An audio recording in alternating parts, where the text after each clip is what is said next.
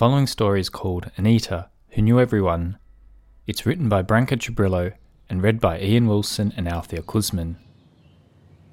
The woman bit a thumbnail, spitting off and on, wrapped in thought and staring into nothing. Her eyes seemed colourless.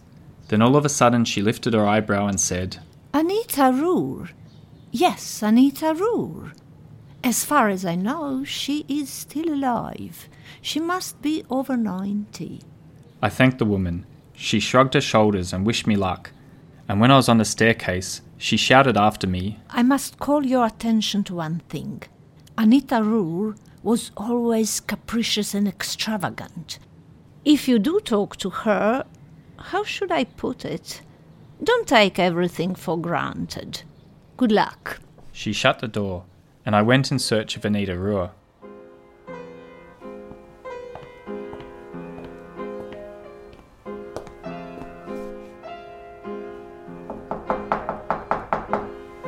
When I knocked on her door, there was a long silence. I knocked once again, and then once more. And I was just about to give up when I heard footsteps. She asked, Who, is it? and I replied, Vito del Bianco. And then she said, Just a moment, Tito Velango. I'm opening. The door opened, and I found myself face to face with a mummy. She wore a long dress, down to the floor, of red silk and a bright red turban on her head. Her face was tinged in tones of red, and her cheekbones were so outstanding that she looked like a puppet in a Chinese theatre. Her eyes were so deep set in her eye sockets that I could not see what colour they were, if they had any at all. Her mouth was also smeared with bright red lipstick, and such was the colour of her excessively long nails their length making them look like red swords. She smelled of stale air, and that odour spread throughout the hallway.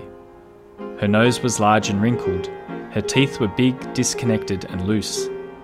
She twisted her already crooked mouth, spread her arms, and said, You haven't been here for quite some time, Tito de Vango. Come in. We shall play bridge.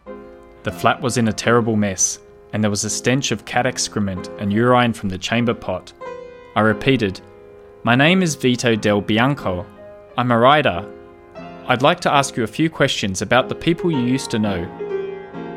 She closed her watery eyes, tipped her head to one side, clasped her hands on her bosom as if she was about to start praying.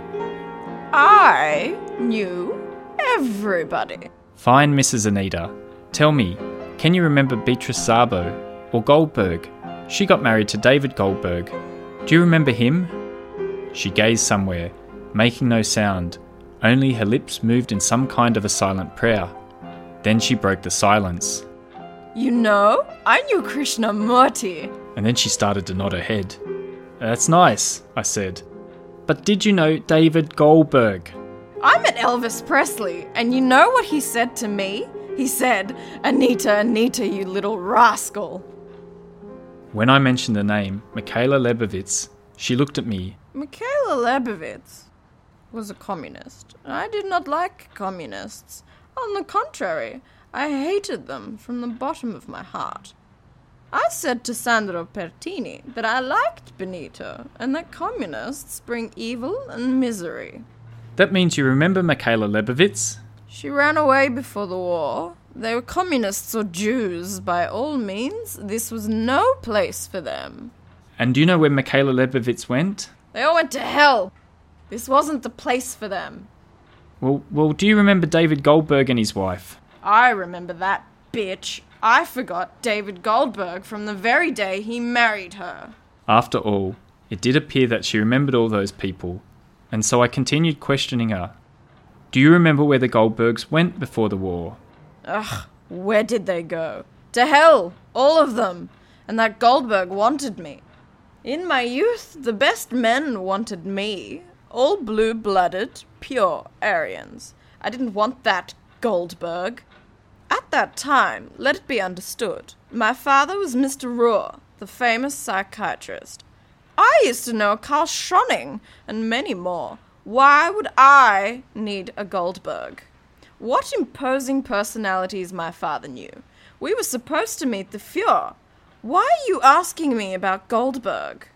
I beg your pardon, but I thought you might know something about Beatrice, Goldberg's wife. But it is obvious that I was mistaken. You are not mistaken. I knew all of them. Beatrice chased after Goldberg until he yielded and married her. He wanted me, but what would I do with Goldberg? Don't make me laugh. My father was the famous psychiatrist Ruhr. We come from an old Austrian family. And that, what do you call it? Goldberg's wife, she couldn't hold a candle to me. I saw that I was on the wrong track, so I said, I will now bid you farewell, Mrs. Ruhr. I never married. I'm not a Mrs. I did not want to marry. There wasn't a man worthy to be a match for me. Let alone a Goldberg. Forget it. Then she went silent, picking the tip of a peeling nose with her long nails, and finally asked in a trembling voice, Why do you ask me about the Goldbergs today? Actually, they are in Australia. I don't know.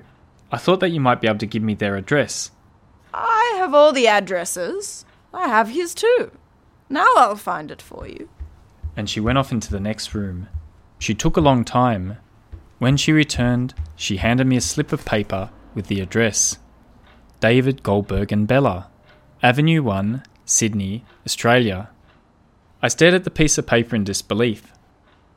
Then I looked into her eyes, and, without changing her expression, she said, Come another time. We'll have coffee. I have some guests right now.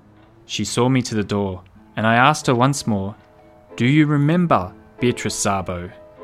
She answered, She was haughty, but not as haughty as I was. I was always better than she was. Oh, yes, now I remember. She is no longer Goldberg's wife. She ended up in a nut house. I departed with the piece of paper on which she'd scribbled the address. I couldn't come to any conclusions except that she was senile and a bit wacky. You have been listening to an excerpt from the novel Fiume, The Lost River, written by Branka Cubrilo and published by Speaking Volumes. It's available now through Amazon Books.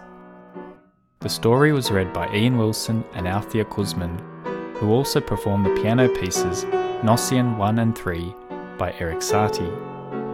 To find out more about Branka's work, please visit brankacubriloauthor.com. That's B R A N K A C U B R I L O. Thanks for listening.